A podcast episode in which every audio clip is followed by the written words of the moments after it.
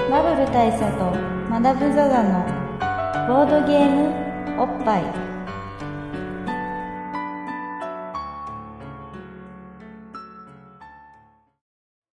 バブル大佐とマダム・ザ・ザのボードゲームおっぱい、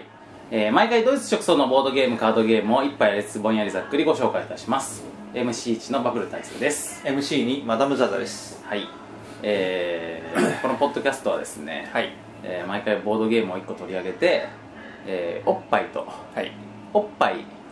おっぱいとおっぱいとはいおっぱいと、えー良さを比べてみるはいという、まあ、極めて、えー意義の深い2の回ポッドキャストでございますはいはい、というわけでですね毎回あのドイツ直送のと言ってるんですけども全然ドイツに限らない、えーボードゲームの話をしてるんですけどあ結も構ドイツじゃないゲーム多いっすよねあの取り最上近げひると中きわその率高まってきましたねそうですね最近は特にはいというわけででまあ今回も、うん今回も、えードイツ製ではないですが、はいえーまあ、海外製ではあるアメリカですかね、アメリカはですねファンタジーフライトゲームしかはい、出てフるァンタジーフライト社から出ている、えータリスマはいンというゲームがあります、えーこのゲームはですねまあ古典ですはっきり言って古典ですね、はいだいぶ昔からあるといえうー話いだつけかは、らあるのかっていうのを例によって調べてない我々はいですけども、だいぶ前からあるらしいですよ結構何十年前からあるんじゃないかもっと前じゃないですか多分な 何十年前じゃないっていうと何百年前でしょああいやう10年あうんそううんうん十年前からうんうん十年前からあるじゃないですかこにゃ10年前ほにゃ十年前からあるはずです まあ何百年前からあるかもしれないですけど何世紀っていう話そうねはいそんなはずはないと思うんですけど、はえっ、とですね、まあ、だから、えっと、古典的名作で、えーただいまですね、タリスマン日本語版だと、第4版ってやつが出てますね。第4版改訂版っていうのが出てましうた、ん、ということは、まあ、それだけ版を重ねている、そうですね、えーゲームだっていうことなんですけども、えー一言で言うと、このゲーム、どんなゲームでしょこのゲームはえーとすごろくをやりながら RPG をやるっていうまあとにかくすごろく RPG っていう かうこののこれこのスタイリッシュな名称ね、すごろく RPG、すごろく RPG これを SRPG と呼びますシミュレーションとかじゃなくて、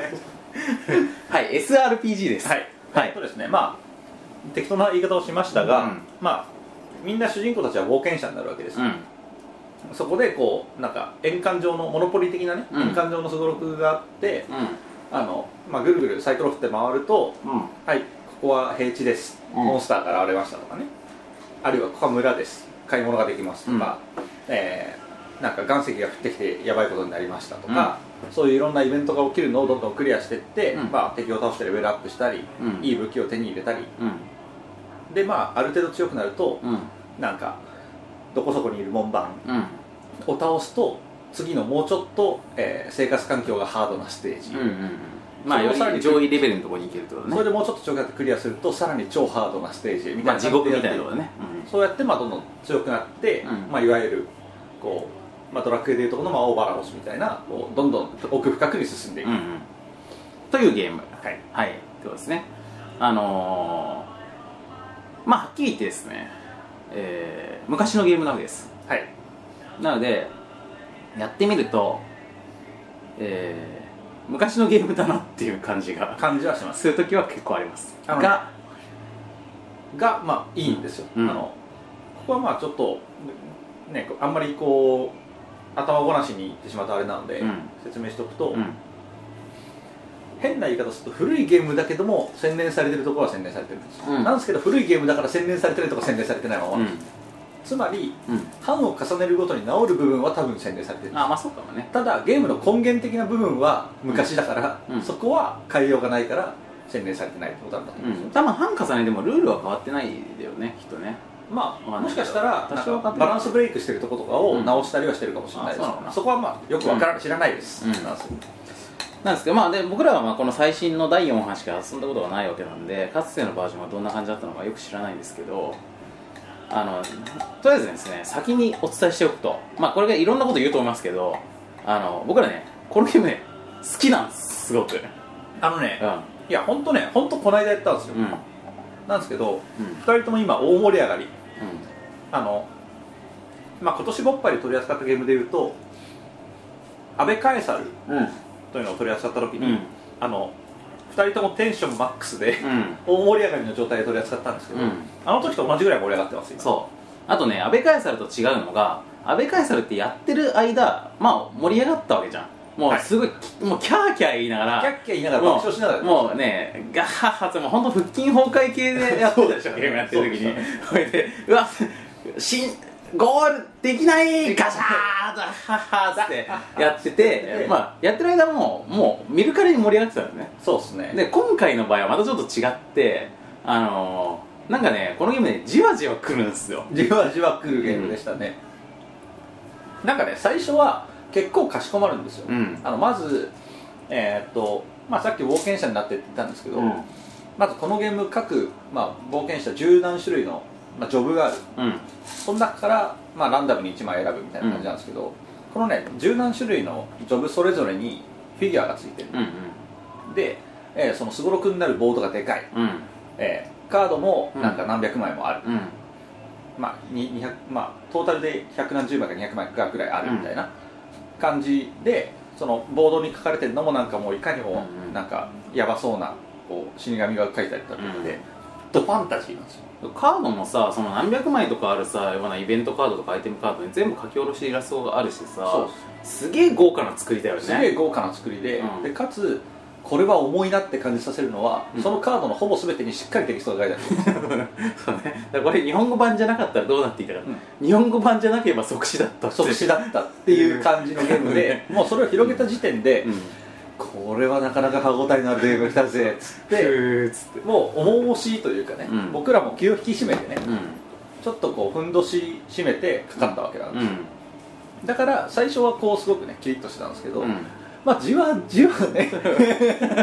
だんだん僕らも緩んできそうてだんだんねニヤニヤし始めて、まああのね多分ねはために見るとだんだんグダグダになってるように見えたと思うんですよ、うんであこのゲームクソゲーだねっていうふうに外から見たら見えたかもしれないんだけど全然面白かったんだよねそうあのねグダグダになっていやうん事実なんですようん実際、だんだんちょっとねなんかモヤモヤっとしたグダグダにはなってったんですけど、うんあのそれに応じて面白さが上がってったそうなんんだでよあのね水拳みたいなもんでグダグダになればなるほど面白くなるというね不思議な現象がすよ、怒って、うだからもう終盤は大盛り上がりでしたからいやねー面白かったよね面白かった、うんまあなんせ、うんあのまあ、さっきも言ったようにこの、いろんなところでイベントをこなして強くなってって、うんっていうすごろくなので、うん基本的にはあの RPG をやってるような、うん地味な展開が続くんですよ、はいゴブリンが現れました、うん倒しました経験値が入りました、うん僕のターン終わりで次の人です、はいみたいそな、うだねゆっくりしたペースです、はい泉を見つけました、えー生命力が回復しましたはい次の人はい、次の人ですみたいな感じなんで、うん地味なんですけど、うんなんかねやっていくうちに、うんなんかみんなんかだんだんねあのこれもしかもくだらない意味でドラマティックなことが起きてくるんですよ、まあ、例えばなんせすごろくなので、ちょっと街にいるからサイコロ振りましたと、うんうん、6が出たからじゃあ次は村に行こうかうな、んじゃあサイコロ振ろう6が出たら、うん、街行こうかなあので全然フィールドに出ないや反つだ復か横ら跳びで村と町をずっと往復してるやついたからねそうそうそう でただ真面目に冒険してくださいよつって俺だって戦いてえんだよってこっちは遊びでやってんじゃないんだよつってそうそうそうそんなアイテムばっか集めやがってどんどん強くなってくるよねそいつそうそうひたすら町にってこう言うそう魔法のアイテムとかゴンゴン手に入れてて全然強くなってるのに、いやーあの人全然モンスターと戦わないわね、なんか秘術師みたいなところで村にさなんかそのランダムになんかこういろんな効果をいいことも悪いことも付加してくれうるん感じのこう魔術師みたいな人がいて、まあ、その秘術をかけてもらうわけだよねでそれでこうなんかこう生命値が一上がったとかねとかまあ体力値が一上がった体力が一上がったとか属性が変わった悪から正義の属性になったとかねそうそうそうでまた正義から悪の属性になった悪のことをやって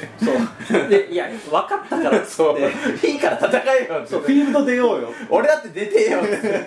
でこの辺がすごろくのすごろくたるゆえんっていうか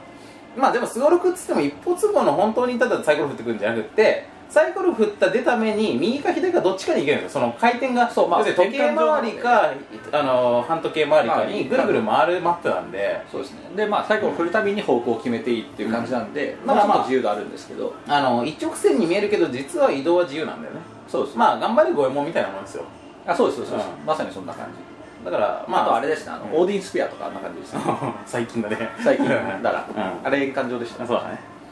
っていうような感じのゲームなんですよねこのゲームの何が魅力かはいってことをまあ一言で言いますと、はいまず一つには、まあ、ファンタジーってことですよもう完全に、そうですね、まあそこにつきますよね本当にそこはねやっぱり、うんあのまあ僕らみたいな う身も蓋もないから僕らみたいなオタクは、んうんボンクラオタクはねそう、んあのドファンタジー世界っていうのは、うんがっつり入り込んじゃうんですよ、うんまあ、世代的な問題はありますけどねうん、なんかねあのー、しかもねそのことを久しく忘れてたねあああそのファンタジーだともうのっけから俺らは入り込んじゃうっていう俺ファンタジー好きだわやっぱり そうそう そうそうなんですよそうなんだよあのねいやねこれは別に、うんね、だからだからどうだってそうじゃないからどうだって話じゃなくてですけど、うんあのまあ僕らドイツゲームをよくやるじゃないですか、うんそうなるとね必ずしもファンタジーじゃないわけですまあというよりねドイツゲームはどっちかというと僕らの印象としてはあそんな題材のゲームあるんだっていうのが最初最初の頃の印象じゃんその例えば電力会社を経営するゲームですそうだねまああとだからケーキを切り分けるゲームですえーサーフィンをするゲームゲームでですすとか、あと,、えーとゾンビがとことか歩くゲームですとかねあ何でもゲームになるんだねっていうのが、まあ、僕らの元々のこう入り口でもあるからそうまあ、むしろファンタジーじゃないということに一つの価値を見出しているようなとこすらありまとしたこよすらあったんですけど、今回はそういう木を全く照らっていない、うんうんもう100%初めから終わりまでドファンタジーです、っていう構成ねこの強くなっていって険しいところに入っていって、なんか魔法のアイテム取って最終的にはこの世界を征服しますみたいなゲームなんですけど、この木を照らってない感じうんに、うんなんかプゲラみたいになるかと思いきや、がぜん目が輝き出すかそうら、ね、あのねししかかももしかもファンタジーの中でも最もそのてらいのないファンタジーというかねそのまあ特に日本のある時期からのファンタジー RPG って、まあ、特にテレビゲームですよのファンタジーっていうのはまあでもテレビゲームじゃなくてもそうかな例えばラノベとか、ええまあ、テーブルトークとかもそうかもしれないけど要するにその日本和製のファンタジーっていうのは、まあ、これやっぱり僕も、 ね、某某社にいましたから、ええよくわかりますけれどもやっぱりある時期からひねりひねるようになったそうなんですよあのねかん全くストレートなファンタジーっていうものを、うんみんなこうに避けていったんですよ、うん、でまああるものはスチームパンクに行きあるものはえー、まあラブコメ要素を入れ綺麗とか、うん、あるものはえー、なんでしょうねまあ SF 要素を入れとかまあ本う当んそんなのがいろいろまあ例えば、まあ、僕が一番そのえっ、とまあ某社のねうん某社の某シリーズでいうと、うんえー FF6 あたりからああの変わっていった感があったかな、あまあほらねでさしかもさ FF6 の時はあの全然僕も FF6 も好きだしむしろやっぱりそれが盛り上がったっていうか、そう盛り上がりましたそうねあれはでまあ僕その時中学だったんですけどあのーやっぱりね中学生ぐらいだと正統派のファンタジーっていうか、まあ、例えばドラクエみたいな割とあのまっすぐな感じのものっていうのは、ちょっと恥ずかしい感じがする時期ってあるんですよああなるほどその思春期だとねであのー FF6 を見た時にあこれは大人っぽいわとうんうんいけてるわとこれかっこいいわって感じでもうがぜん盛り上がったしマドーアマとかも超好きだったし、はいはいねまあ、でその後それに続くマコーロとかもねはいはいやっぱりねそうですねねそのなんとか心をつかまれたところは全然あるわけなんですけどあのーまあいつの間にかそれが逆に当たり前になってしまっていた我々、そううんでもなんかそのうん古き良き RPG じゃない古き良きファンタジーというものはもうこの世には存在しないだからまあラピュタ的な存在になってしまうまあそうだよねであと俺あれですよアンチファンタジーって意味で言うとまあ僕にとって一番でかいのは新女神転生ですよあれはもう本当昔からアンチファンタジーっていう感じだったような気がしますよね、であれはもう完全に、まあ、サイバーパンクそうですねプラス、あのーダークな悪魔世界なんで、えあまあオカルトですよね言ったらえオカルト世界ですね、確かだからまあそのそういうこれが本当のまあいわゆるリアルなというかねそのより絵空事でないにファンタジーなのだっていうような感じが、まあ、僕はやっぱり思春期を通してすごく感じてたわけなんえですよ、えまあグッとくるポイントがありますね、僕もメガテン大好きだったからわかりますけどでその中でその、まあ、いわば比較対象として否定されてきた、まあ、ごくごくひねりのない正統派のファンタジーっていうのが、まあ、今ここに来てねここに来て、まあもういい年した僕らに、うんいきなり直球でドッカンドッカン来たというね、そうしたらもう本当ピュアピュアな気持ちになるねいやーピュアでしたねあーなんせねあれなんですよあのこのゲームまあなんせその見た目の重厚感とともに、うんあのルールブックもそれなりに、うんまあまあ説明書がそれなりに文字数多多いいね感じであの結構説明に時間かかったんですうん、よ、この時はこうするこの時はこうする、うんまあ、実際始まったらこれ実はドシンプルなんですけどそうだからねなんかね逆に逆に普通にファンタジーの道理というものが分かっていれば分かっていれば、まあ、当然そうなるわなっていうことなんだよそのルールブックそもうねそんなに大して読まなくても実は分かるぐらいだったんですけど、まあ、とりあえずルールを先に読もうってことをやってたんで、そのルール説明っていうのは実はかなり結構長かったんですけど、うん ルール説明終わったあたりでなぜかもうすでにテンションが高いんですよそうあ やる気満々になってるんですのゲーム説明が終わった段階でうん面白い面白いっつってやろうよっつって、うんそうあのなんかなんだろうあのワード聞くだけで盛り上がる感じそうねこれは本当にうん珍しいこと、これはリスナーの方も結構分かってくださると思うんですけど、うんうんうん大概長い説明ってテンションを下げるんですよ、うんゲーボードゲームにおいてね、そうんあの箱取り出した時の盛り上がりがなくなってからスタートみたいな浮き目に合うこともあるじゃないですか、うん、あるあるなんですけど今回は箱を取り出した時よりもテンションが高い状態でスタートっていう、まあ本当にねワクワクですよそうそうそうワクワクさんですよラセロって感じでし たねワクワクさんでワしクたワクさんですよ何代ゴロリぐらいま我であ々りまはしたそねうでワクワクさんと化した我々のワクワクポイントとしてまああとねあのねそのまあそのなんですかあのまあもうこうね和訳者じゃないですかまあ例えばですよこのゲームゲームの最終目的はいが何かと言いますと、えー何ですかえーこれはですねえっとまあシナリオを進めていくと、うんシナリオというかゲームを進めていくと、うなんかどんどんこうやばい領域みたいなのが入ってくるわけですよ、まあ奥へ奥へと入っていくんですねあのもうのどかな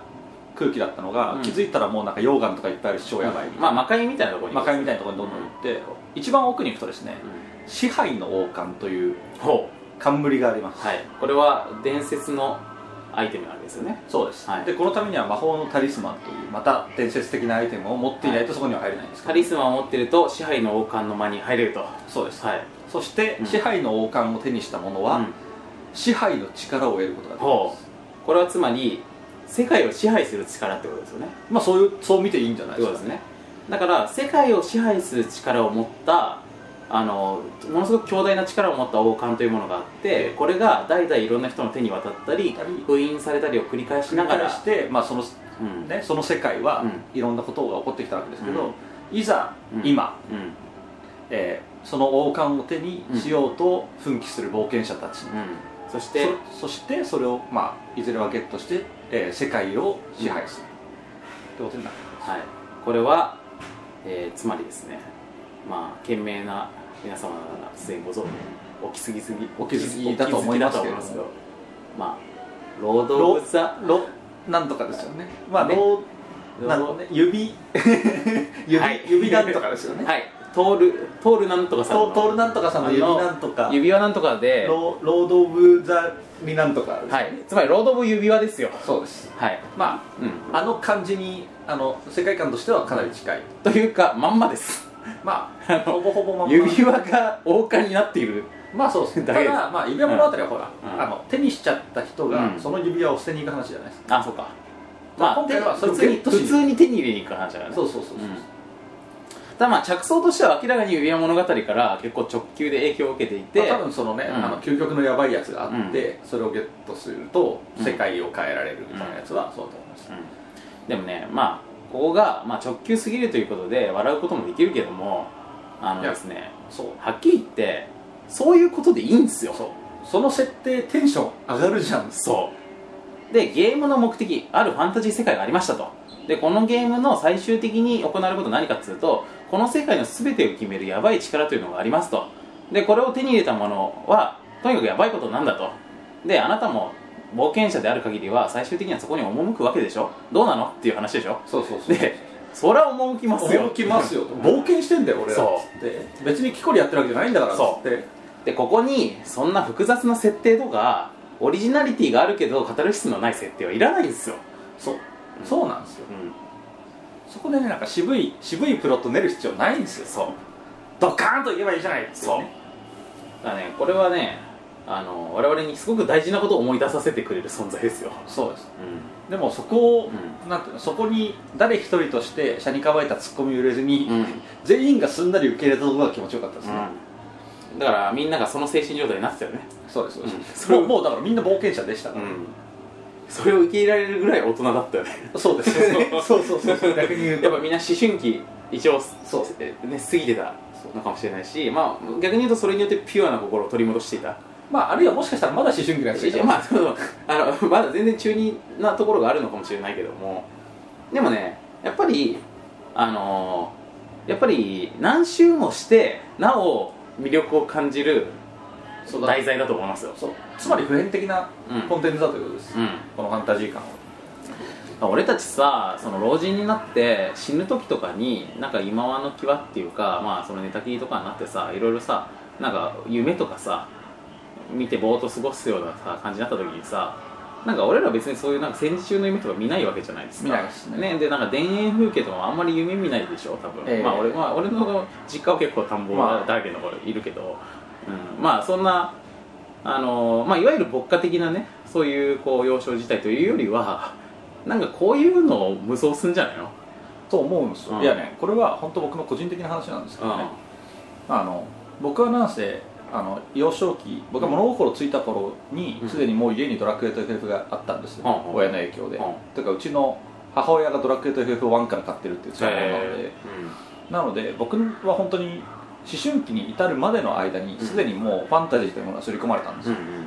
で思春期は僕はオタクだったので、うんそこでまあ余計にファンタジーとかそういうなんかまあひねったものひねってないものがうん存分にこう吸収されたわけですよそうなった結果、うんまあ、まあ今ね僕はこう思春期も過ぎてうん現代人として生きているのであのさすがに騎士の格好とかしないんですけど普段はでそうねそうそうそう普段はちゃんとパーカーとか T シャツにパーカーとかなんです けど別にそこはレザーアーマーとかじゃないんですけど、うんまあ、僕は本当ファンタジーへの憧れというのはすごく強くあって、うんもうことあるごとにファンタジックなことを無双する大人に育ったんですけど、うんそうなるとどうなるかっていうと、うん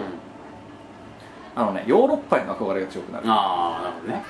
ヨーロッパの街並みとかあー山とかそういったものへの憧れがめちゃくちゃ強くなるんですよだから我々にとってはファンタジーは異国異国情緒でもあるってことだよねそうなんですでしかもそれはやっぱりあれなんですよその、まあ、西欧というかこう欧米まあ米はあんまないのかなやっぱり欧州なんですよねうんイメージとしてはがあるのでうんその辺がすごいこう好きになるでまあその結果としてでうんかつ僕はあの海外に行ったことがないあずっとこの日本という国から離れられずにいるからうん同型ばかりが憧ればかりが強いまんっですていよってでその結果どうなるかっていうと、あの普通の人よりはるかに世界遺産の番組を見る男になる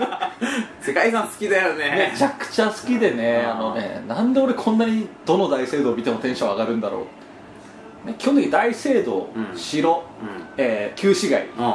とか、あとまあ、えーと修道院、んまあ、修道院っていうのは、まあ、大聖堂とはまた別に大体あるんですけど、修道院とか、あとまあ修道士がいた洞窟とかですね、もうそういったところで鼻血ブーでする、まあしかもこれら大体このゲームにあるからねそう、このゲームには全部あります、砂漠もあるしね宮殿もあるしねそうです、うんそうだから、まあ、さっき挙げ洞た窟もあ、るしえっとまあ、聖堂っていうのもあのうん礼拝堂って形でありましたうし、えっと村あり町あり、城あり、えー墓地もあるしね墓地もあり、まあ、そしてだから丘とかですね、あのしかもなんかゲームのこのボードのイラストが結構よく描かれてるんですけど、うんなんか丘のとこ見るとすげえ精悍な勇者みたいなやつが、でかい岩の上にこう仁王立ちで立ってるん ですようわかっこいい岡田は岡田はおやっぱ岡岡といえば勇者だわそう岡といえば凛々しい勇者が立たなきゃいけないわみたいな空撮な感じだよねそうそうそうそう本当空撮の感じでねあってもうその辺の心を僕は掴んで話だからまあもちろんゲームボードは綺麗なんですけど、うんもう僕は完全になってタリスマンの世界に入り込んじゃってるから、うん頭の中には今まで見た世界遺産の世界が 全部広がるわけです、こうなるとやっぱねテンションの上がり方が半端ないんですよ上がる俺も幼少期のことをやっぱり思い出してあのーなんかこ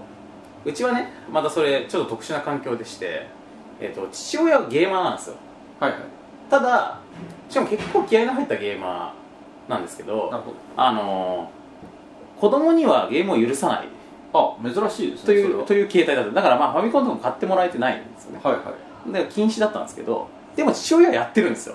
なるほどこのお預け感っていうのはすごくっあーて飢餓感がやばいですそう確かにでやっぱりねあのただ触れないんならまだなんとか別の他にスポーツやったりとかいろいろすればいいのかもしれないしあの逆にどっぷりハマっててもそれはそれでなんか当たり前のものになってそんなに興味を持たない持続しないってこともあると思うんだけどこのすぐ近くにあるけどやれないっていう状態は、最もそれに対する飢餓感が高まってそのそこがねあのまあ下手するとそのせいでゲーム業界に入ったんじゃないか俺はって感じすらする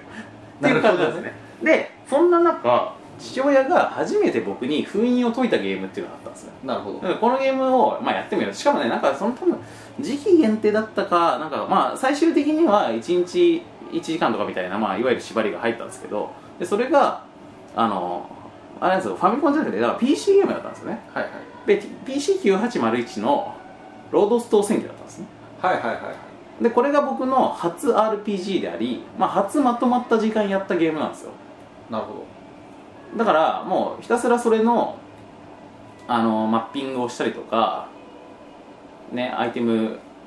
の命名を考えたりとか、ええ命名ですよ命名別にその合成とかそういうのがあるわけじゃなく相手ての名前を文字列ですよ、うん、あどわかのるわでも入手したブロードソードとかに名前を付けられるようになってたんで、そういうねなんか数をみたいなそうそうそうそうそうつけるためにあと勝手な伝説みたいなものを考えたりとかはいはいはいするでしょなんとかの剣をそ作うるたそめうにそうそう小学校高学年ですけどまあそういう小こ学こ校うのは作りますよ作るでしょ全然全然作りうまんすよ、だもうあとね、まあ、地図だよね地図うんね、あのロードストー戦記っていうのは、まあ、これはこれは和製ファンタジーですけど、ええあのまあ、やっぱりそのそういうなんか、まあ、指輪物語とかみたいなそういうこ、まあ、いわゆる古典的なファンタジーの直接的な影響で作られている第一陣っていう感じだからそうですねうん、だからまあやっぱりすごく直接的に、まあ、純ファンタジー世界なんですよねでなんかそういうののやっぱり世界設定っていうのはまずやっぱ地図を作り込むところが始まるわけですよええでこんな場所があってこんな国があってこんな町があってこんな種族が住んでてこことここが交易が盛んでここにはやばい谷があってみたいな、ええね、でここには森があってでここは暗黒の島と呼ばれててみたいな話っていうのがまそうあね基本でしょだから地図を見たら大体のことはい無双できるんです無よ双できる無双できるそれはすごいわかりまうんまあこの地図1個でもい何回でも抜けるみたいな感じそうそうそうそうすそんな感じそう下品な表現ですけそうどまあご飯何杯でもいけるとい うまあということですよねだからまあそのやっぱかつてね RPG っていうのはあの地図のゲームであったというのがまあ、まあ、持論なんですけどいやそれはねすごく正しいまあそうでしょでいつの間にか RPG がキャラクターのゲームになっていったんですよ、なるほどうん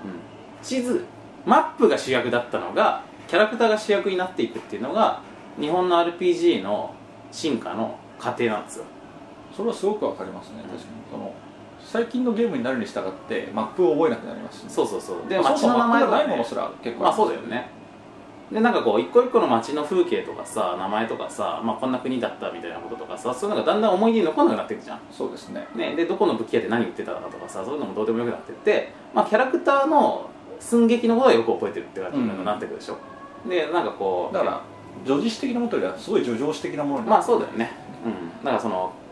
なんかまあ内面の話になってってるってことだよねだからそれはそれで別に物語性を突き詰めるとそうなるんだよっていうのは分かるんだけどもで、まあ、一つの進化として別にそこは否定しないんだけども、まあ、少なくともかつてはそうだったしそういうエンターテインメントの形ってのはあるんだよっていうのがあって、で「タリスマン」はマップのゲームなんですよやっぱね マップのゲームですね、うんまあもちろん完全にマップが主役 ですそうだってマップがデーンって真ん中にあるんだからねでその上で俺たちキリキリマンいるんだからね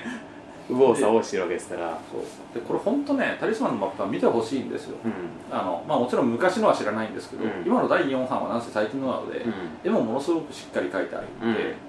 あの美麗なんですよ、うん、でも文字もガシッと書き込んであるしね、まあ、うん日本語で、でなんかちゃんと全部がつながっていて、うんあ一つの一つなぎの世界っていう感じはするんですよ、それがあのかなりおすすめな要因でというか、僕らのテンションを上げる要因でもあるなんかさこの間ビール公爵の会の時に、なんかその日本語版でさその安易に日本語が入ってるの嫌だって話もしたと思うんだけど、まあ、それも逆の現象も今回はあって、うんなんかその日本語のさその直訳っぽい感じの和訳のテキストが書いてあるのすらやっぱちょっとフェティッシュな魅力があるんだよねそうこれは、あのまあこれは僕らだからっていう可能性もあるんですけど、うんあのねそれを最初に感じたのって多分ゲームブックなんですようんうん小学校ぐらいの時にゲームブック見た時にうんすげえ独特な言い回しをするわけですよ、うんあいつらがうんなんせ訳してたりするし、うんでまあ日本のやつもその辺の影響をもろに受けてるから、うん普通の小説とか読むとは違う言い回しをするんですよ、あの感じを思い出すじゃあ思い出しますねだからまあそれのたまあまあ半分はノスタルジーに過ぎないのかもしれないけどなんかやっぱその独特の魅力っつうのがあってあなんかねあの本当いいものだなこれはっていう感じですよねだからまあ知らない人もでもその独特の普段目にしてるものとはちょっと違う感ってのは絶対あれが感じられると思うので、それはいいですし、んこの「タリスマン」はその前回のあの「安易に日本語がするな」の話をするとうんあのデザイン的にもうん全然無理のない感じで日本語を入れていて、うん、うん、なんかもまのすあごく完成されたちゃんとクオリティ高いよねそう超本気で作ったなって感じなんですよ、だからこれは全然あの、まあ、むしろこれ日本語版買わないときついし日本語版買っても全然いいわって感じなんですようん見た目的にうんだからまあそこも良かったとあとまあちょっと話戻りますけど、うん今思いついた思いついたこと今日は全部言うんですけど、まあ、さっきあのそのマップ主体のゲームからキャラクター主体のゲームへみたいな話あったじゃないですか、まあ、女系史から女上師へみたいな話あのね小説とかで僕よく思うんです、まあ普通の小説というかえっ、と、まあ、ライトなノベルもそうだし、うんライトじゃないノベルもそうだしまあいろんなところでそうなんですけどあの昔のものに比べてこうどんどん会話が多くなってきてるあ会話セリフが多いとあと心情表現っていうのが多くなってきてる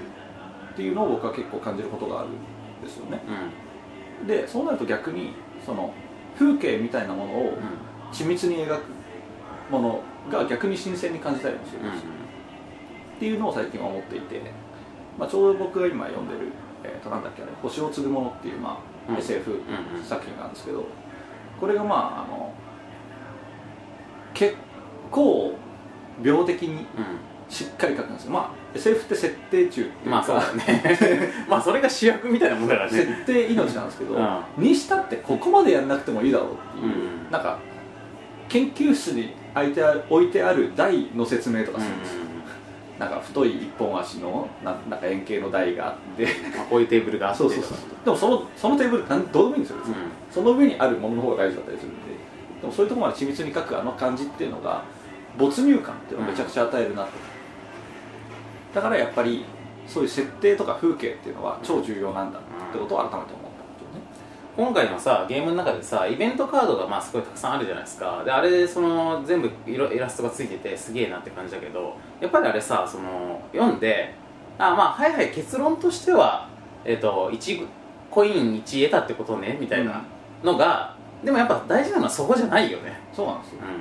これこれこういう人物が現れてあなたはこういうことを言われましたっ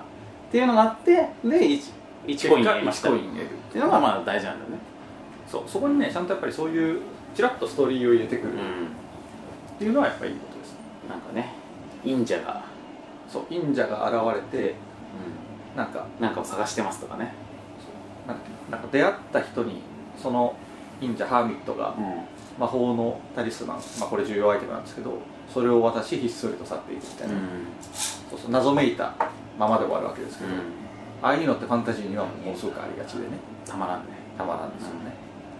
とかなんか本当後半になると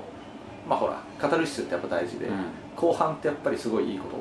なんか千秋に行こうという感じになってくるじゃないですか、このゲームはやっぱりそうでこう後半のヤバい目のあたりに行くともう怒涛のバトルがね、繰り広げられる死神と戦ったりとかねそうこれはねものすごくかっこいいんですよ、うんなんか敵魔界の入り口で敵がすごい量わんさかわんさか次から次へと襲ってくるのをうんバッタバッタとなり倒すところだったりとかあとなんか吸血鬼に血を血を吸われるとかまあいろいろなんですけ ど結構ハードなことが起きるそうその感じがすごいいいよね最初の方は森で迷ったりとかそうなんだけどそうねイベントも最でも最初の方は本当にのどかです、うんそういう意味では平地でうんなんかイノシシが出ましたあでもちなみにそうこのゲームそろそろこのゲームのバカさによる良さっていうのもうん僕は説明しておきたいんですけど、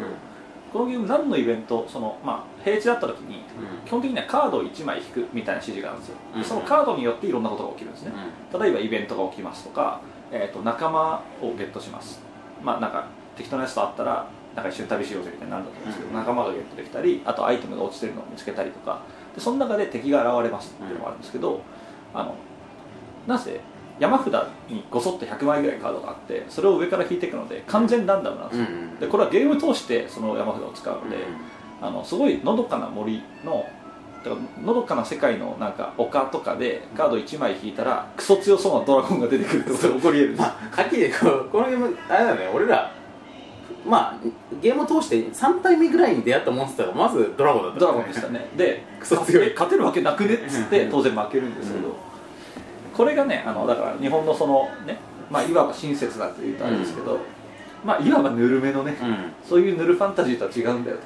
だって前編を通して完全ランダムだからねそうそうでその手に入るアイテムとかも完全ランダムだからさなんかまあ序盤でねプレイヤーのうちの一人がクソ強いそう僕ルらーンが騒動を手に入れやてっしまうた時 はあのクソ強い職業を持ってる一人が、うんそのルーソーってものを手に入れたことによってさらなる強さを手に入れてしまって、うんもうなんか完全に独り勝ち状態にそうあれさ俺らがなんかルール勘違いしてるのかもしれないもしその知ってる方がいたら、まあ、ツイッターなりなんなりでちょっと教えていただきたいんですけどあのルーこのこのゲームにおいてあの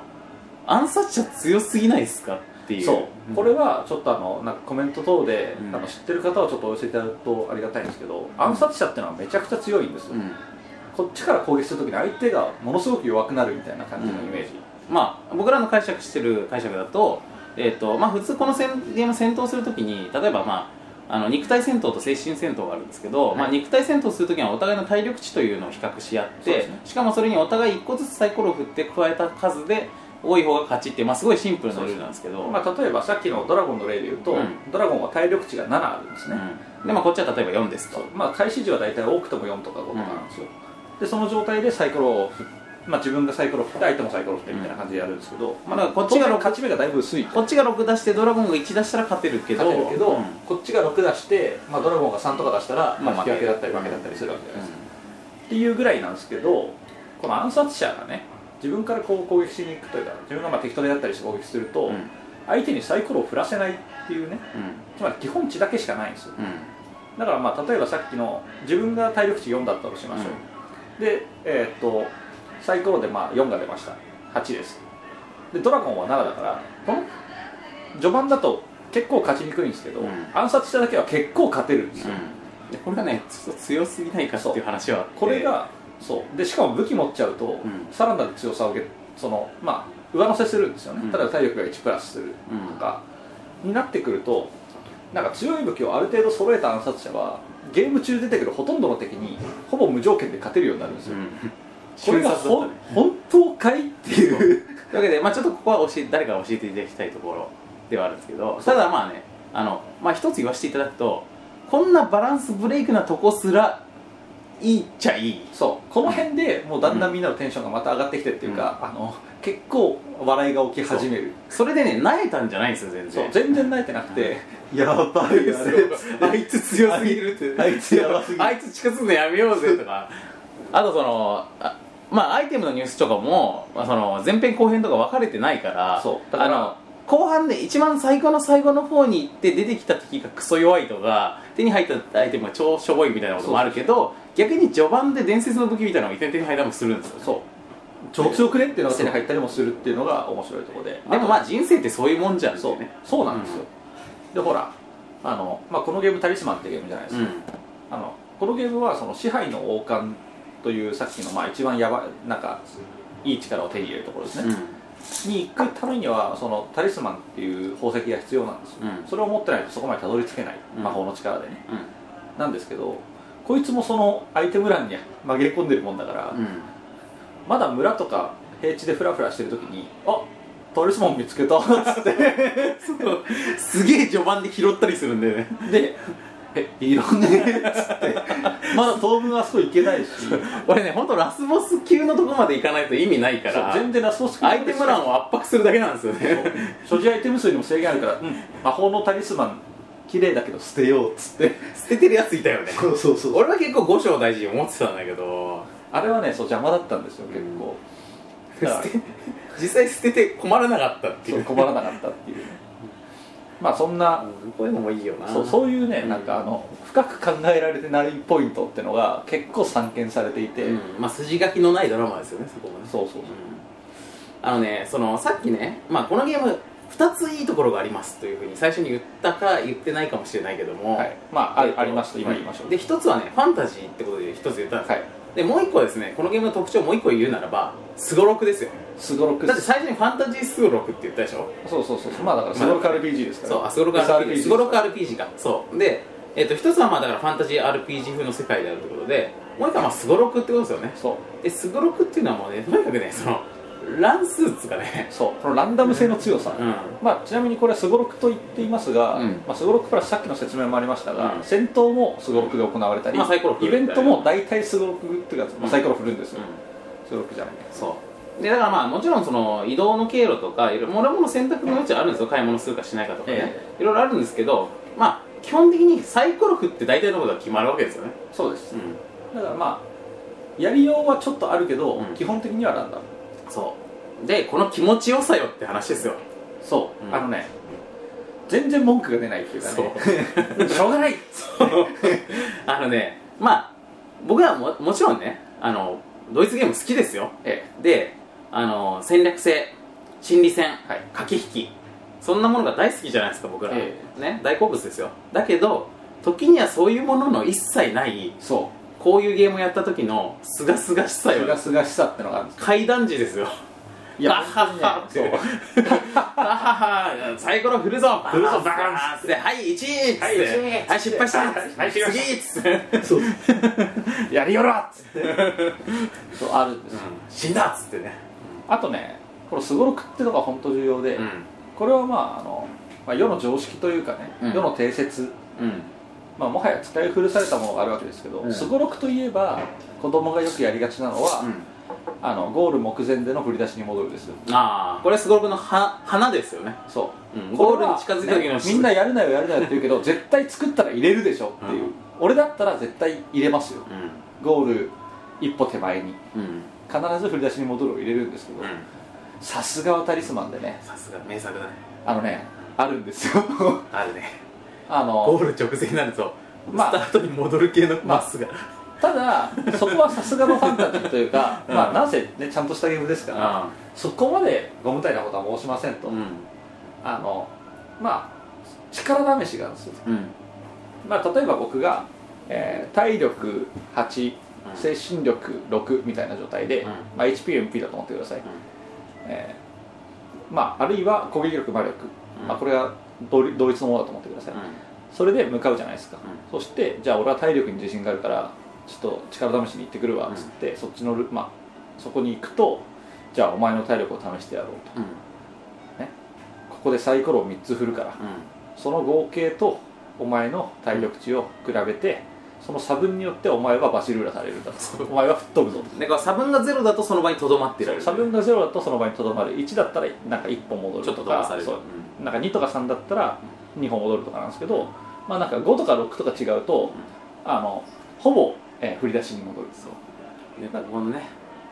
う、まあ、ちなみにこのゲーム説明しますと,、うんえーとまあ、バウムクーヘン状っていうかですね、えーとまあ3層に分かれ三て層に分かれてます一番外周がのどかゾーンうんまあ普通の村とか町とか森とかがあるゾーンですよねそうですはいでえー緑色のゾーンです全体的そうにでで、えーっと中間層ここはまあ信号でいうと黄色ゾーン、うんでまあ実際砂漠があったりとかえーっとなんか呪いの森ってのがあったりとか、まあなんかちょっと不穏ですちょっと地割れがあったりと過か酷な環境になってるんですそうねあの天気でいうと外側は晴れ、うん中間は曇りです、うんまあ、そんな感じで不穏な空気になってます、信号あでというまあ外周には村とか町とかがあるのが中その中間州になると城があったりとかして、そうそうまあ、ちょっとゴージャス感もゴージャス感は出ます、うんただなんかのどかな感じは全然なくなります、で、えー一番ど真ん中に行くと、うんもう本当魔物しか住んでない魔界ゾーンで真っ赤ですこれ、うんまあ、溶岩が煮えたぎっていうような感じそうそうそうでもう本当にあの泊まるとこ泊まるとこ試練しか待ってないみたいな感じのところになります、あとここサイコロを振って移動ができなくってそうで、ままああ、普通は普段は出た目を移動なんですけそうなんどですけど、まあ、ここはなんせ超シビアすぎて、うんきつすぎてそんなにいっぱい歩けませんよと一歩ずつしか進一まない歩ずつしか進めなくて当たり前ですようんというゾーンに入ってきます、で、まあ、かつ、えーっとその外周ゾーンから中間ゾーン、うん青ゾーンから黄色ゾーンに入るためには、えーその外周の円の中の1個のマスのところに いる万人を倒さないとうんうん中にはその黄色ゾーンには入れませんで、えー、と黄色ゾーンから赤ゾーンに入るにもえー、と試練の門っていうのがあってそこの門の試練をクリアしないと中には入れないという、まあえー、とサイコロの目とかああるいはそのまあ自分の能力も能ね力をう上げないときついっていうゾーンになるわけですけど、その辺を突破してねあまたの試練を突破して、うんいざ赤いゾーンそのヤバゾーンに入ったらそこのあの、まあ、相手のサイコロ3つとの戦いで大負けするとじゃあお前はスタートま でもお前は青いゾーンまで戻れっつあっのてねまあここはね、まあ、一番これを経験したのは、まあ、ちなみに僕だったんですけど、大差は圧倒的に食らってましたねあのね僕その第一のゾーンから第二のゾーンに行くのがそもそも遅かったんですよねそもそも5回ぐらい挑戦してましたよ負け続けてあのその門番ってやつに負けに負けまくってでそれもねそんなに分の悪い賭けじゃなかったまあ確かに僕の能力より門番の能力の方が若干高いんだけどそれででももサイコロの値にして1個勝ってるのを出せば勝てるみたいな感じだったんですそうそう相手が例えば3出すなら僕が4出せば勝てる4出せばなんとかなるぐらいの感じではありましたが、うんまあ、それでもポンポン負けていって、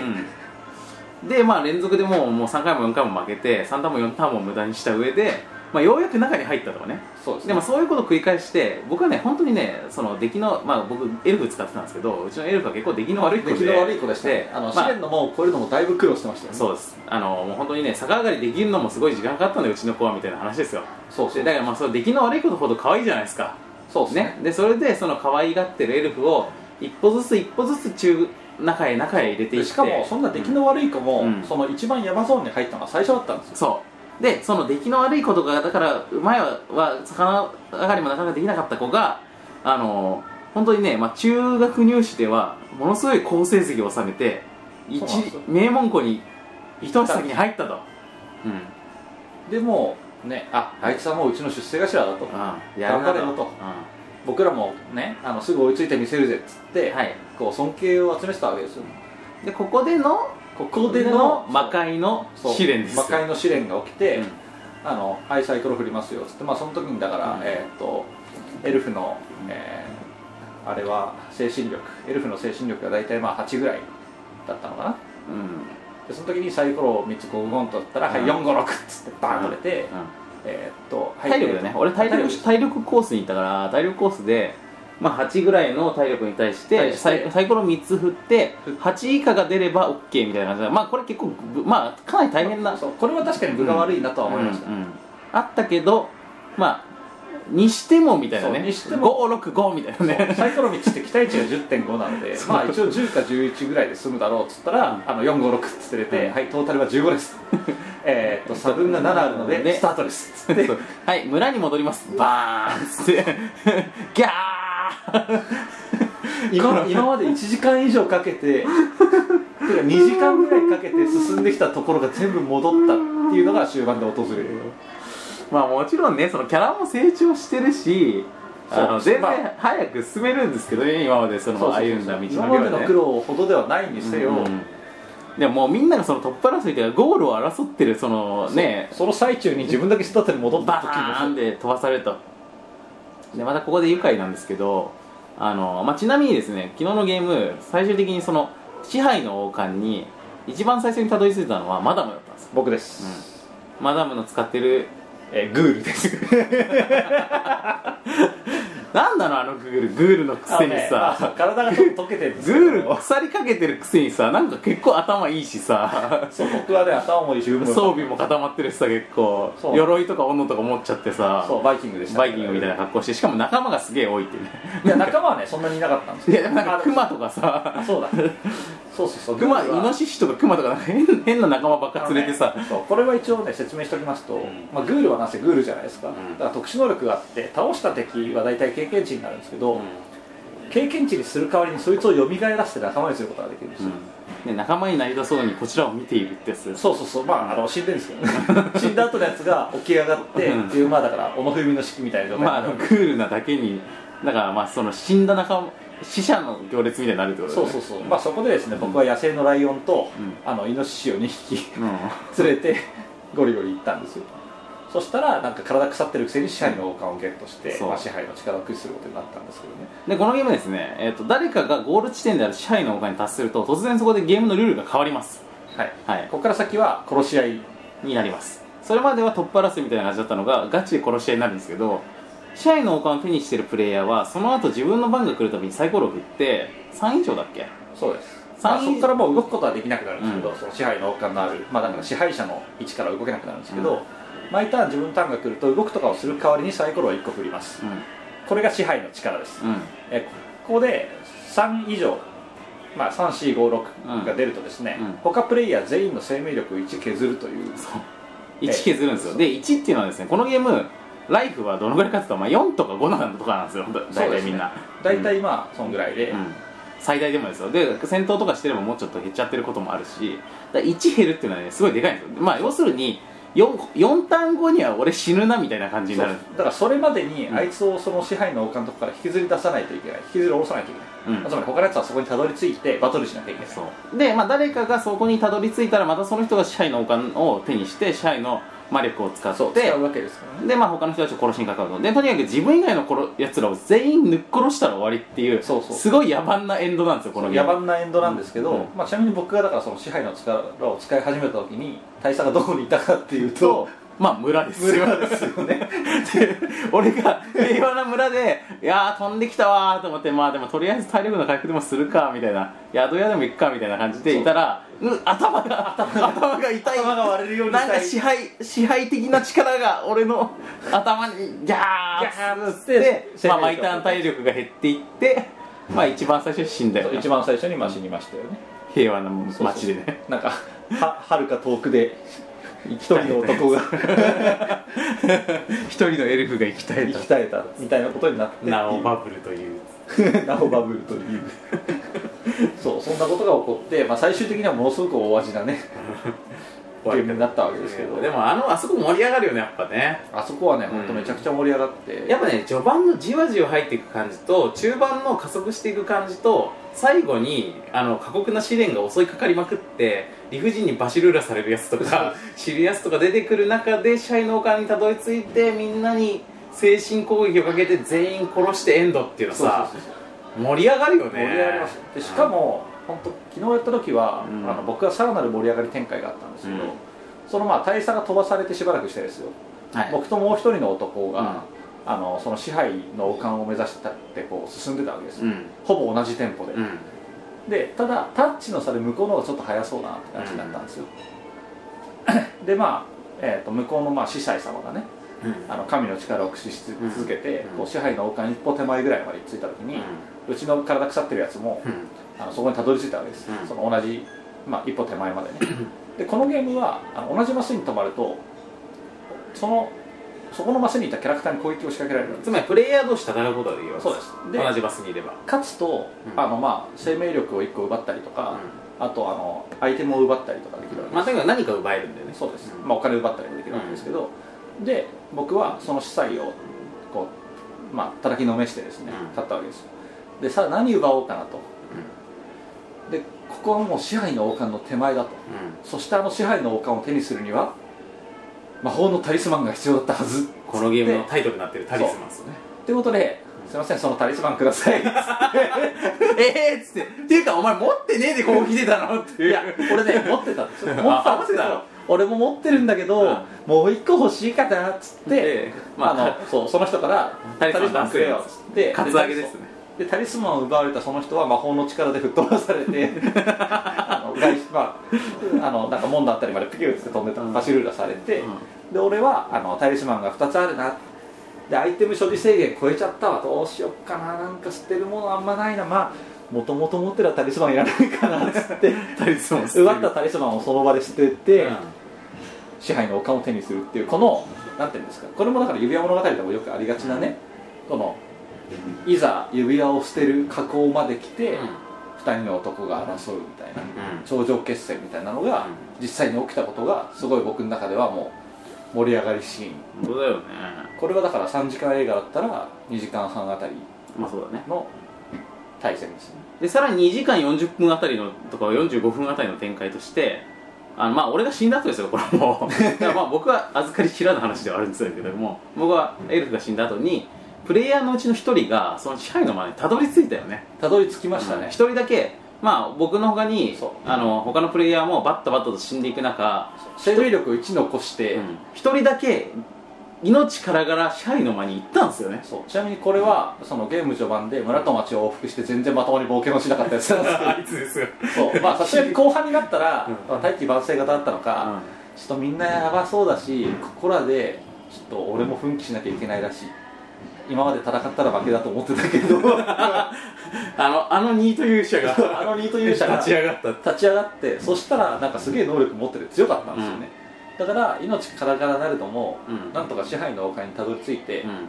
でもう僕はほら支配者ですから、うんいわばまあ魔王ですようん体溶けてますけど魔王なんでよかろうとうんお前はこの支配の力というよりはもう実際に戦って殺してやろうと言っての頂上決戦うが繰り広げられてでまあさっき僕話したと思うんですけど、んグールの特殊能力っていうのがあって、んうんそのモンスター死んだモンスターを仲間に加えるっていうのがあったんでうんすでここでまああの殴り合いをしたんですけど、うんどうもねサイコロ的に僕はちょっと届かないいやー参ったな負けちゃうな負けちゃうなと思った時に、うん隣にいたうんライオンがね、ガルルルルっつって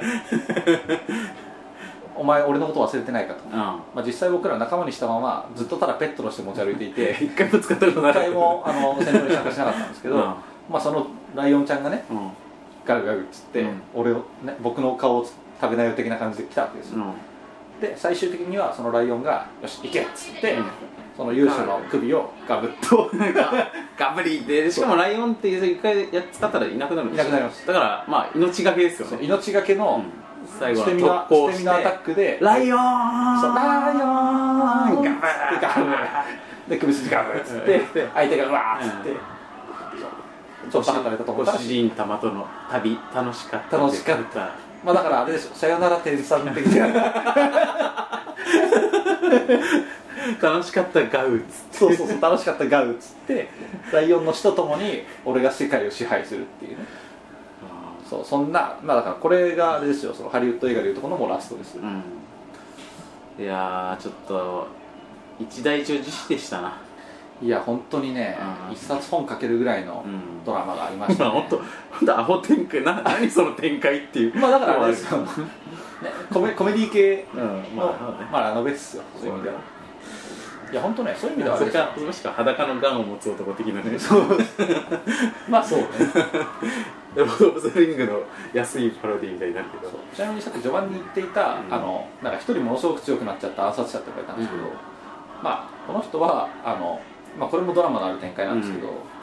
あの途中で忽然とこの世から姿を消すって いう終電が終電がやばいからっていう理由で消えるっていうそうそうそうそうあまあの激強だったんですけど激強だったんですけど、まあでもやっぱあの激強は途中で消える可能性ある感じの強さだったよねそうそう そうそうこれもうこれは2クール目からいなくなるなっていう感じはそうだからドラクエ5でいうとパパスぐらい強かったまあそうだねね このままだと主人公いらないじゃんっていそうそうそうそううんだからこれはいくらなんでもっていう感じだったんですよそうだねバランスブレイカーすぎるそうとそしたらやっぱ謎を残してこの世から去っていったというねうそうそんなドラマもありまして、んうんまあ、本当にあのテーブルトーク RPG とかって、うんあの本でリプレイっていうのが出るじゃないですか、うんうやったまあそのプレイの様子を小説風に書そうき連小ね説て風に書き連られて一つの、まあ、読み物とする、これタリスマンでも余裕でできるなってうんまあ感でじなんきでするねうんっていう意味で はその TRPG 的なものをテーブルトーク的なものをうまくボードゲームにうん仕立て上げた作品でもあるとしかもさ TRPG よりもさその語られてる内容がさそのまあ場面場面だからさ想像の入り込む余地が大きいよね大きいですね、うん確かにあの余白が多いというかねそうそうそうそういや結構またね味があって、あの仲間ができましたう乙女ですっていうね乙ん、いいなぁ乙女いいなぁ乙女いいなぁ乙女は実際に精神力が2マスからすごい強いんだけど強さ以前にいいですよねそう乙女っす乙女はいいよねでもまあ俺もプリンセスいたけどねプリンセスいましたねでプリンスもいましたよね最終的にうち最終的にはプリンスとプリンセスが俺の仲間になってたから王族いすぎでし何このパーティーっていう両脇を固め助さん格さん的な感じでプリンスとプリンセスがいるのにしかもこの2人ねお効果が一緒でょ全く二人いる意味ないんですよそう城に行くと体力が回復してもらえるこいつがいるとっていうっていう役割なんだけどあと城に城に行ってこいつを引き渡すと金がもらえるっていうはいはいはいなんだけだからど金を連れて歩いてるみたいな、まあそういうことですねで一方僕まあこれ大佐もそうだったんですけど「お仲間だ!」っつって喜んだらポルターガイストってのがいてこれこれ仲間じゃなくて、取りつかれたっていうんだっつってポルターガイストつくとサイコロ振らないで1個ずつ1マスずつしか進めなくなるんですそうよねで川を渡るといなくなるんですけど、うんでマップ上で川がある場所を探してそこに行かなき探ゃいしけなていそこに移動するんですけど、うんそのポルターガイストに苦しめられて、うんこう一歩ずつ歩くみたいなのを僕と大佐は確か経験してましたねあの川もさ最初その挿絵だと思ってたらさあのちゃんとゲーム上意味があるっていうゲーム結構上意あ味そがあこるびっくりしたよねそうそうそうそん、あのも気が利いてるわだからまあ多分、んあの吸血鬼伝説みたいなもんで吸血鬼も川を渡ったりできないじゃないですか、いやまあこれはね、まあ、ちょっとちょっとまあまとめも兼ねてやや真面目な話をするとあのさっきのあのあれすごろくすごろくって何がいいのって話なんですけどまあ運なんですよねまず一つ、そうね、すごくってのは完全に運なんですよで運でやるゲームがイコールつまらないということではないってことですよね、まあなんでかっていうとやっぱりそこにちゃんとドラマが発生するからですよねそうです、ですやっぱそこのすごろく、まあ、人生ゲームとかにも同じことが言えますけそうどですやっぱりこのタリスマンみたいなゲームの優れてるところは運をただの運には片付けない肉付けがいろいろされてるってことですよね、そうです、うん、それが、まあ、ファンタジーの物語性であり設定でありマップでありであとねこれ今話しながらやっぱ思いましたけどあの要するにその RPG のねその原初の姿としてマップが主役であったっていうこの事実とすごろくっていう構造は非常にマッチしてるんですよ、そうですね、うん、でまあまあいわばボードゲームにおいてもかつてはマップが主役だったってことなんですよそれがすごろくですよそうですまあ、そもそもだってロールプレイングゲームってのは、もちろん僕らの知ってるそのテレビのロールプレイングゲームってのは、うん魔王を倒す旅だったりするわけですけどうもともとはそのロールプレイをするゲームなわけですから、うん演じて進む、まあ、要はドラマ見てるようなもんなわけですよ、うんそういう意味ではすごろくってそもそもそういうものじゃないですか、うんそれこそ東海道を行くためのすごろくとかあるじゃないですか、そういう意味で全然一緒なんですよねであ人生ゲームもそうですよ人生というロールプレイをするわけです、でまあ、ロールプレイをするっていうことはキャラクターはあんまりそこにこう過剰に書き込まれてない方がいいしだからそれはまあ俺たちなんだから、まあ、そのとこはちょっとお余白にしといてもらってゲームとして提供されるのはやっぱりマップであり世界だってことだよねそうです、というわけでねタリスマンっていうのはやっぱり、まあ、まあタリスマン以外にもこういうゲームで名作は他にもいろいろあるのかもしれないし僕らもちょっとその辺、ファンタジーボードゲーム事情にはそこまで詳しくないんですけど、ただまあやっぱり一つの典型としてあのこういうゲームっていいよねっていういいよねっていう感じです、うん、あの今日口々にさっきマダムと、まあ、あの言い合ってたのがあのしかもどうすればいいやつっていうのはい店舗お店で店舗内でねだべってたのがこれ試した時あのー、僕やっぱね少なまあ今でもやっぱ大大様いいなと思うんですけど人生のある時期ももしある時期であればこれがベストのゲーム理想のゲームだったと思う絶対これはがっつりハマってただろうなって感じするんですよ、でそれはやっぱり小学校高学年からうん、中中学入りたてぐらいうんあたりはうんこういうゲームめちゃくちゃ欲しかったし、うんなんかノートとかに似たようなもの作ろうとして大したものできずに挫折したりとかしてるはずなんですよ、小56中1ぐらいの時期の僕にとっての出会ったことないけど理想のゲームってこんなゲームでした、うんこういうゲームがやりたかったそう俺もそうでした、うん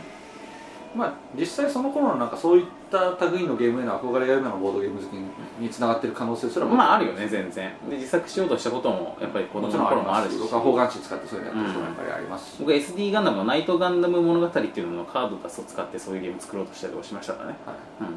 僕はもうやっぱりあのテレビゲームをうんこう紙でなんとかできないものかうとん要はテレビに向かえない時でもゲームができないものかっつって、うん方眼紙にダンジョン書いてとか、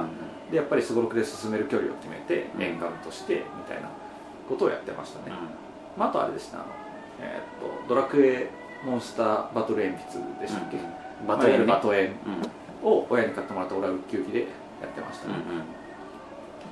エスパークスっていうのがあったな、まあエスパークスありましたね、エスパークス僕は買えなかったんですけど、まあ、僕もやったことはなかったんですけどなんか魅力的だと思っていた僕も魅力的だと思っていたタイプですね、まあだからこういうのがまあガチに高まっていくと、まあ、後にまあ僕中学に入ってからそのテーブルトークをやったりとかした時期とかもあったんですけど、まあ、そこに至る前の時点であのなんか理想にしてたものなんとなく思い描いてたものってのはまあこういうものでしたね、なるほうど、まん、あ、やっぱそういうもんなのかもしれないですね、うん、だからねこれはもう本当に家に置いときたいゲームだなって感じが、うんこれした僕もねあの、うん欲しいなと思いました、うんなのでまあ値段も結構するんだけどねそう値段もするんですけど、うんやっぱでまあもあの内容だったらこの値段だって済むんだったらむしろいいでしょみたいな中身の豪華だっさたでですすからねねそうそうそうそう、うんなのでまあこれは本当おすすめでしたという、うん、うんセカンドプレイもしたいねなんかこしうたいで本す当にあのダラダラやりたいわそうはいまあ、今回はその終電気にする流れとかで、うんまあ、一人で謎の失踪を解いたりとかもしたわけですけど、うもうこれはもうもっとどっしり構えて長時間がっつりやろうと、んそうそうで、でまあ、まあこう拡張とかも出てるので、うん今度はそういうのを加えそうだてねで使ってない職業をやってであそとうですね今回はちょっと心にそのシステムを把握してるし世界も把握してて余裕があるからロールプレイを交えつやっぱつりガチロールプレイそうそうそうあとそのす俺設定みたいなのをね、はいはい交えつつねやっていくといいんじゃないかなるほど な、ねうん一人舞台みたいのが始そまうそるうそう一人芝居俺たちのね劇団一人たちがね劇団一人たちが孤独な劇団一人たちがまあというような感じで、はいあのちょっとだいぶ長くなりましたけども、はい、まあ本当に、はいあの今回完全にいかに俺らがこの間やって楽しかったかっていう話だけをひたすらしましたが、うんでまあ逆にそのぐらい盛り上がれる感じでもああるっていう感じだねそうですねで今回だってさそんな脱線らしい脱線もそんなしてないもんねいや今回本当に大した話ばっかりですよ、ねあの普段だったらね、まあ、見るからに関係のない話をしてるそうそうそう時間ってのはあるんですけどでまあエロい話もしてないし、まあそうだよねいいと思いますよ、いやーまあたまにはこういう会があってもいいでしょそうですねつうわけでおっぱい評価はいおっぱい評価おっぱい評価これ高いよねこれね、テンションもありますけど、高いです、うん高いあの、ね、ただねテンションはあるよ確かにあのこれあとねまあちょっと言っときますけどメンツによってものすごく盛り上がらないって可能性は全然ありますあります、ああのとゲーム展開によってうん、全然つまらんってこともあるかもしれないし、ああると全然終わんねえってのもある、おはいはいはいわかりましたありがとうございますはいはいはいちょうど10分前になったということいなつんもで、いつものこれが来たんで、まあそうそうあなので、評価まなんすけどああものはいいわゆるゲームとして、うんこうねもうすごくビューティフルエレガントうんみたいな感じになるかっていうと結構お味なそうあとねまあやっぱりそもそもこういうのに興味ない人からしたらもう苦痛以外の何者でもないと思いますよ多分そうだらだらだらだらずっとサイコロ振らされてさなんか謎のテキスト読まされてさ上がっただ下がっただってね、んそうっすね、うんだからあのいや俺ロープレとか全然ダメでみたういな、んでファンタジーも特に興味ないし、うんむしろフットサルやってればいいわみたいな、うん感じのノリの人は、うんタリスマンはかなり苦痛なんじゃないかとうんあとだったらやっぱなぜ時間がかかることそうねまああの決して複雑なゲームではないんで、そういう意味では別にそんなにヘビーではないんですけどそんなに、確まかあ、にパーツが多すぎるとかでもないしそうただシンプルなことをずっと反復ですごい量やるってういん、うだ感かじら単純にまあ長いっちゃ長いですよ確かにそうそうそう2時間ぐらいもっとかかるかな二二時間まあでも始まってからは2時間ぐらいですまあゆったりやって2時間半って感じかないやでもゆったりやったら多分3時間以上まあじゃあ普通にやって2時間半テキパキやって2時間テキパキやって2時間ぐらいでいいんじゃないですか感じかなまあまあでもねあの別にねこれ多分ハウスルールでもうちょっと進行を早くする工夫とかってのはあると思うんですよレベルアップをうん早くしたりとかね、でもちなみに僕らがやった時も、うん展開を早くするためのルールっていうのを取り入れてあれだったあのそれは説明書に書いてある範囲では取り入れたんですけまあどそうそう、もっともっと劇的に早くする方法っていうのもあるような気はするけど、あの全然カスタマイズできると思います、うんそのルールでそれで遊びやすい感じにして遊べばいいんじゃないですかねというこどとんでぐらいかなま60あのなんかねそのいわゆる今までやってるようなドイツゲームっていうか駆け引きとか戦略性のゲームとかと比べにくいんだよねすごくねあ全然毛色が違うので、別種の遊びだこけれど、はねうん僕はすごく分かりやすくいきましょう、はいえーゲームとしては、うんそうですね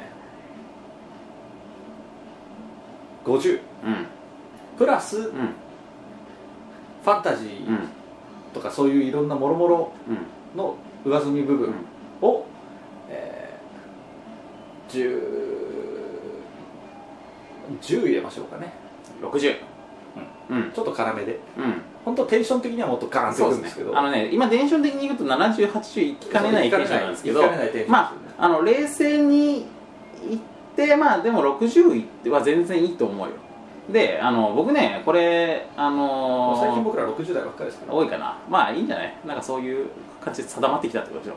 あの僕ね基本的にね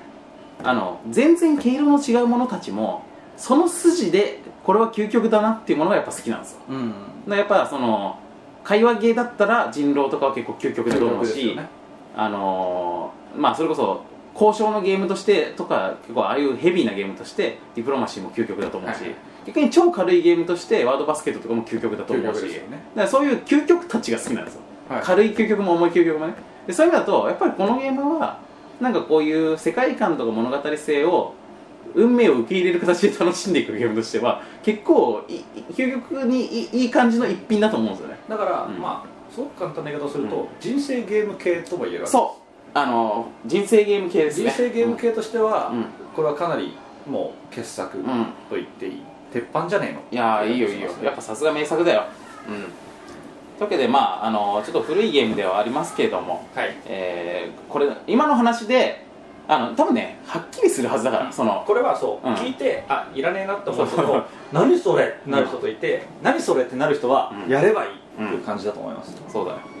あのもう本当にね旅に出たくてたまらなくなる人いるでしょ今の話を聞いて、そういう人はやればいいと思いますよそう、うんでまああとだからこれを面白く遊べるメンツってのも重要ですそうですねまあ仲間が必要かもしれないけどまあワクワクするワクワクさんを探そうよそうそうそうそううん、自分の周りで、まあそう僕らとやると、うんとりあえずは多分楽しくできるよっていうのもあります、そうですはいまあというそわんけでなこんなでですね、はいじゃあえーっとささっと告知ありますかそうですねはい、はいえーボードゲームおっぱいは、えー普段主にツイッターにて、えーうん皆様の声等を伺っております、えツイッター Twitter アカウントボードゲームアンダースコアおっぱい、えー BOARDGME アンダースコア OPPAI ボードゲームおっぱいというアカウントを持っておりますそちらにご意見等をお寄せくださいまた、えーブログでこのポッドキャストを配信しております、えー http コロンスラッシュス www.boppai.com ぼっぱい .com ですの方で、えーまあ、ポッドキャストを聞いたりコメントを寄せたりしていただくことができます、えーまた、えーほぼ全ての方、まあ、全ての方はちょっと言い過ぎだな大部分の方が、えー使ってらっしゃるだろう iTunes ストアからの、まあ、ポッドキャストの視聴というのがありましてそちらの、まあ、iTunes ストアで、まあ、ボードゲームまたはおっぱい、えーとかで検索すると僕らのポッドキャスト出てくるんですけど、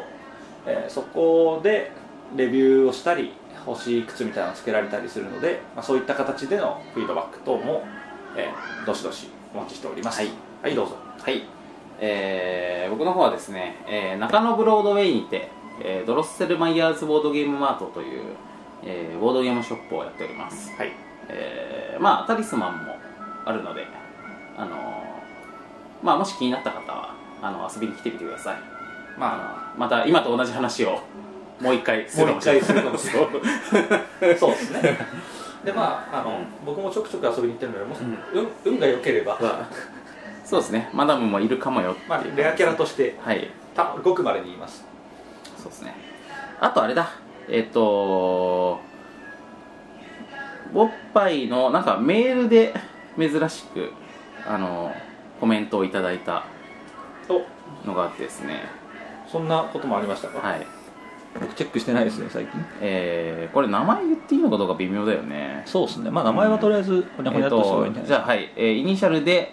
えー TK さん、はいえー、哲也小室。哲也小室さんですねと同じイニシャルの有名なね、はい TK さんですからえっ、とえーまあ昨昨年ドイツのエッセイに行かれたようですが僕は海外に行く時にいつも思うことがあります、えー飛行機の機内で隣の座席の友人とできるあるいはその隣のもう一人の友人も入れて3人でできるようなボードゲームとかカードゲームはないものかと、えー重いものやかさばるものはもちろんダメですから選択が難しいと思うのです、えーこの件に関して何かご意見があれば、えー番組内で話していただけたら嬉しく思いますおっとはい。はい。えっと、大丈夫です。はーい。まもなくだって。はい。えっと、というような、えーご質問があったんですけども、はいえーこれはですね、今、時間が切れたじゃないですか。はいで、やっぱり、ポッドキャスト、やっぱりこう、双方向性というのもね、はい大事なので、この件に関して、はいえっと、アイデアがある方、なるほどいらっしゃいましたら、はいえツイッター Twitter などで、えーなどでお寄せご意見お寄せいただけると、はい、えーこれまあ、決して僕らが思いつかないわけではないですそうですね、えー、と飛行機の中で遊べるゲームはいこれでも僕もちょっと思いつきたいっていうかその知りたいとこはありますよそうですねあの、みうん皆さんのご意見を知りたいのであの、うんどしどし、まあ、お題としまして、うん、あのさ旅にさ